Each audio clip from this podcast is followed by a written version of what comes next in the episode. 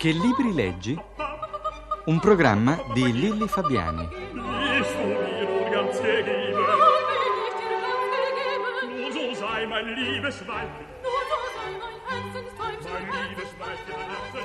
Oggi parliamo di libri con Giorgio Montefoschi. È nato e vive a Roma, però ama molto il mare, nel mare di Sperlonga, dove fugge appena gli è possibile. Ha scritto sette romanzi, tra cui ricordo Il Museo Africano, L'amore borghese, La felicità coniugale, Lo sguardo del cacciatore. Scrive sulle pagine culturali del Messaggero e collabora a Mixer, la tras- trasmissione televisiva di Giovanni Minoli. Senta Giorgio, lei che conosce il mondo della letteratura e quello dei mass media, cultura e televisione vanno d'accordo secondo lei? Eh, secondo me vanno d'accordo eh, purché eh, si dia eh, alla televisione la dignità culturale che merita. Eh, io in questo senso sono molto, molto d'accordo con eh, Angelo Guglielmi. Eh, cioè non bisogna sovrapporre le, le due culture. Eh, la, la televisione è un linguaggio ed è già, un linguaggio, ed ed è già cultura. Eh, se poi, diciamo così, eh, in, col linguaggio televisivo sia possibile, per esempio, parlare di libri, che è uno degli esempi che si fanno più spesso per dire se vanno d'accordo cultura e televisione, eh, quello è un altro discorso, ma insomma eh, la televisione ha una sua dignità culturale. Mol- fino a poco tempo fa invece si credeva che la televisione fosse un linguaggio di, di serie B, diciamo, eh, importantissimo da un punto di vista della, così, della, della pressione sul- sulla gente, sull'opinione pubblica, però la cultura doveva imprestarsela, in test- mettersela in testa come un cappello. Questo è uno sbaglio, una, un, un be- un bel documentario, un- una- un'intervista fatta in un certo modo è, a mio giudizio, già un fatto Già culturale. cultura. Senta, e di questo dibattito di questi giorni, se è meglio la televisione di Bernabei o quella di oggi, cosa pensa lei? Che Ma così è una cosa molto eh, sì, io, semplicistica. Io eh, eh, penso questo, penso che eh, la televisione di Bernabei fosse un miracolo di equilibrio. Ehm, sento dire che eh, la televi- era una televisione lottizzata e lottizzata soltanto dalla democrazia cristiana.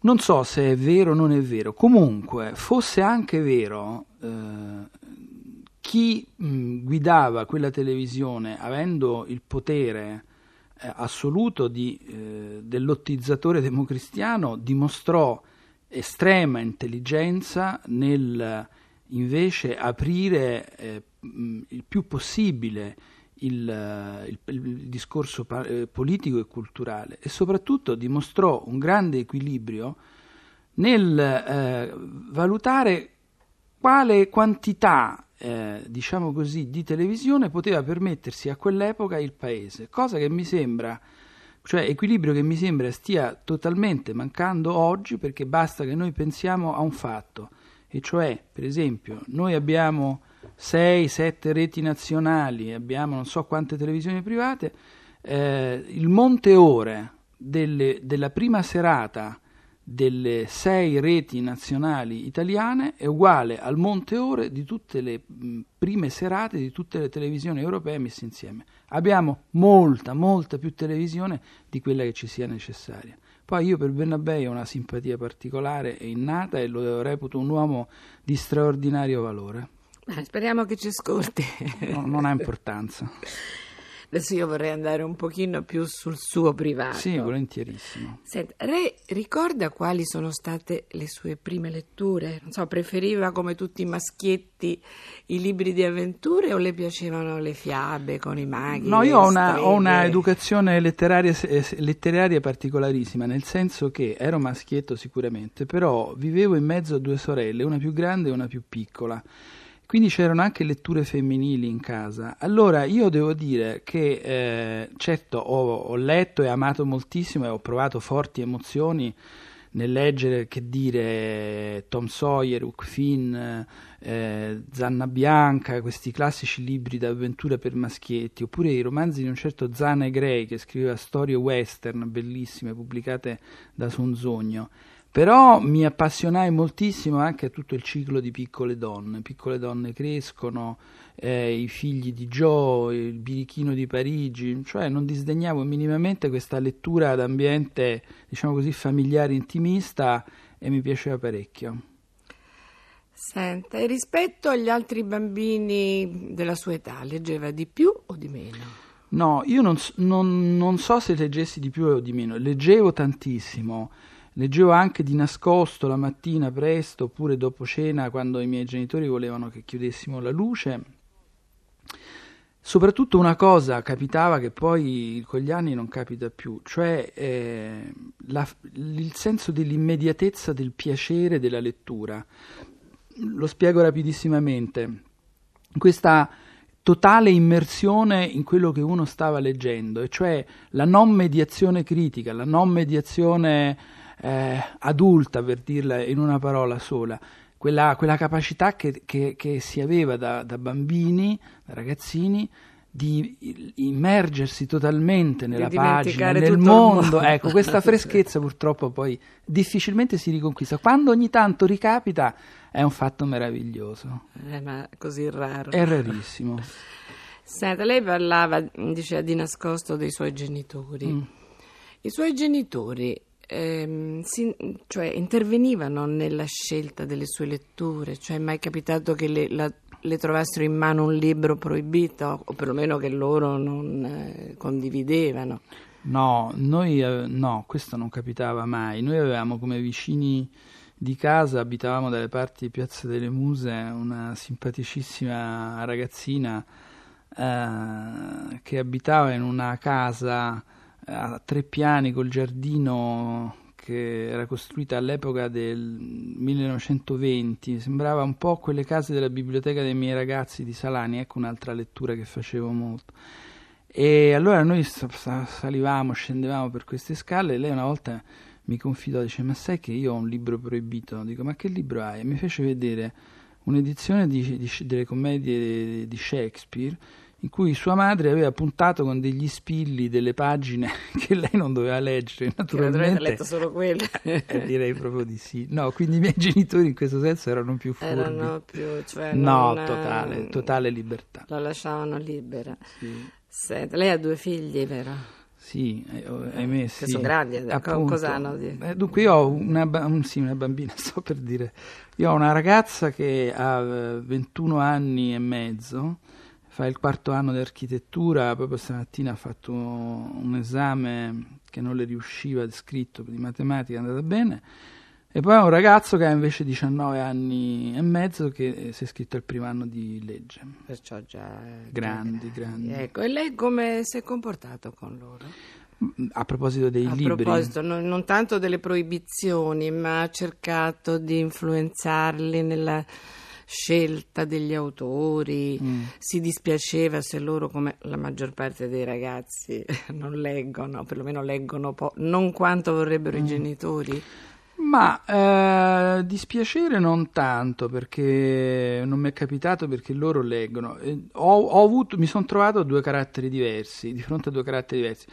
La femmina è una che mi chiede molto consiglio, è una con la quale vado anche molto d'accordo come carattere e quindi le ho dato dei suggerimenti eh, e, e, vedo che le sono piaciuti, per esempio, non so, a lei è piaciuto moltissimo Nabokov che io le ho suggerito in una certa epoca. Eh, oppure le è piaciuto Thomas Mann quando ho, ho pensato che potesse cominciare a leggerlo. Il maschio è diverso, io adoro questo ragazzo, ha una, è molto ribelle, molto fantasioso, molto, molto, distratto e allora io non lo forzo e lascio che faccia per conto suo. Però vedo che dalla mia libreria molto spesso mancano dei libri e sono delle scelte curiose che fa. Lui per esempio L'altro anno, che era ancora piccola, aveva 18 anni, ha letto tutte le poesie di Yeats, il poeta irlandese, insomma, ed è, ed è un, una lettura difficile, quindi lascio che vada per conto suo. Senta, ehm, Enzo Siciliano, che è un nostro comune amico, Amico, è sì. quello che mi ha un po' dato l'idea di questa trasmissione. Ecco, secondo lui i libri hanno una grande importanza per la nostra formazione intellettuale, sentimentale e morale.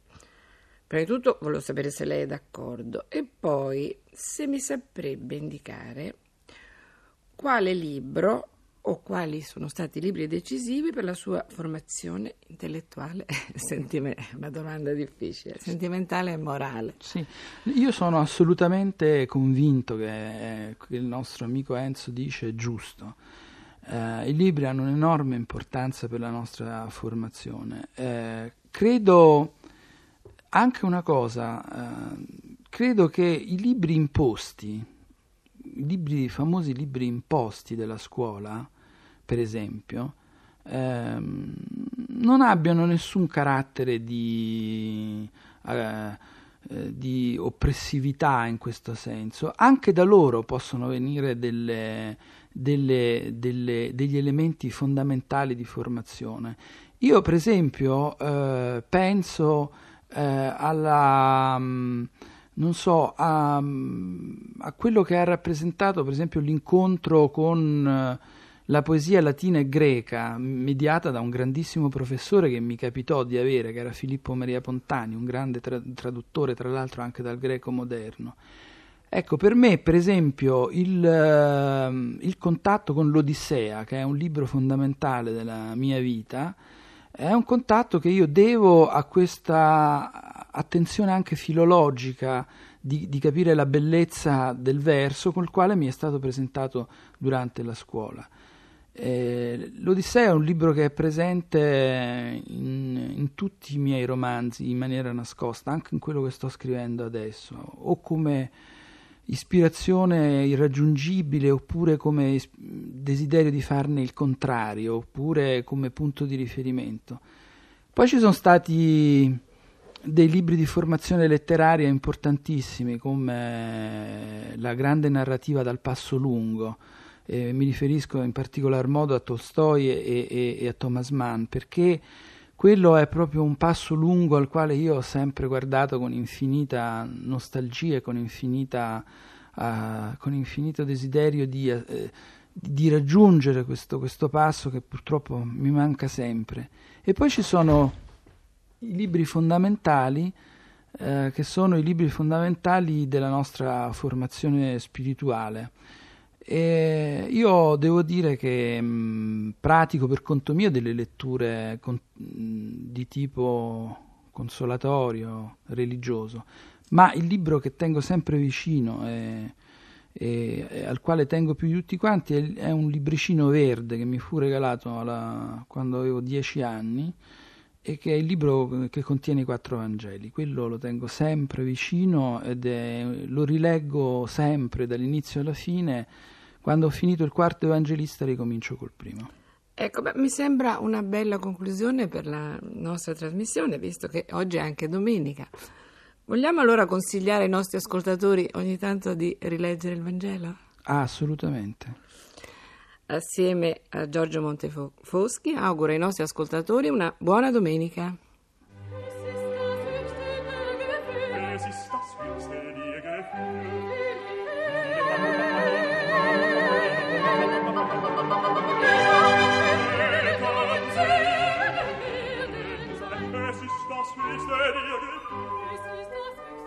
Abbiamo trasmesso Che libri leggi? Un programma di Lilli Fabiani. L'ospite in studio era Giorgio Montefoschi.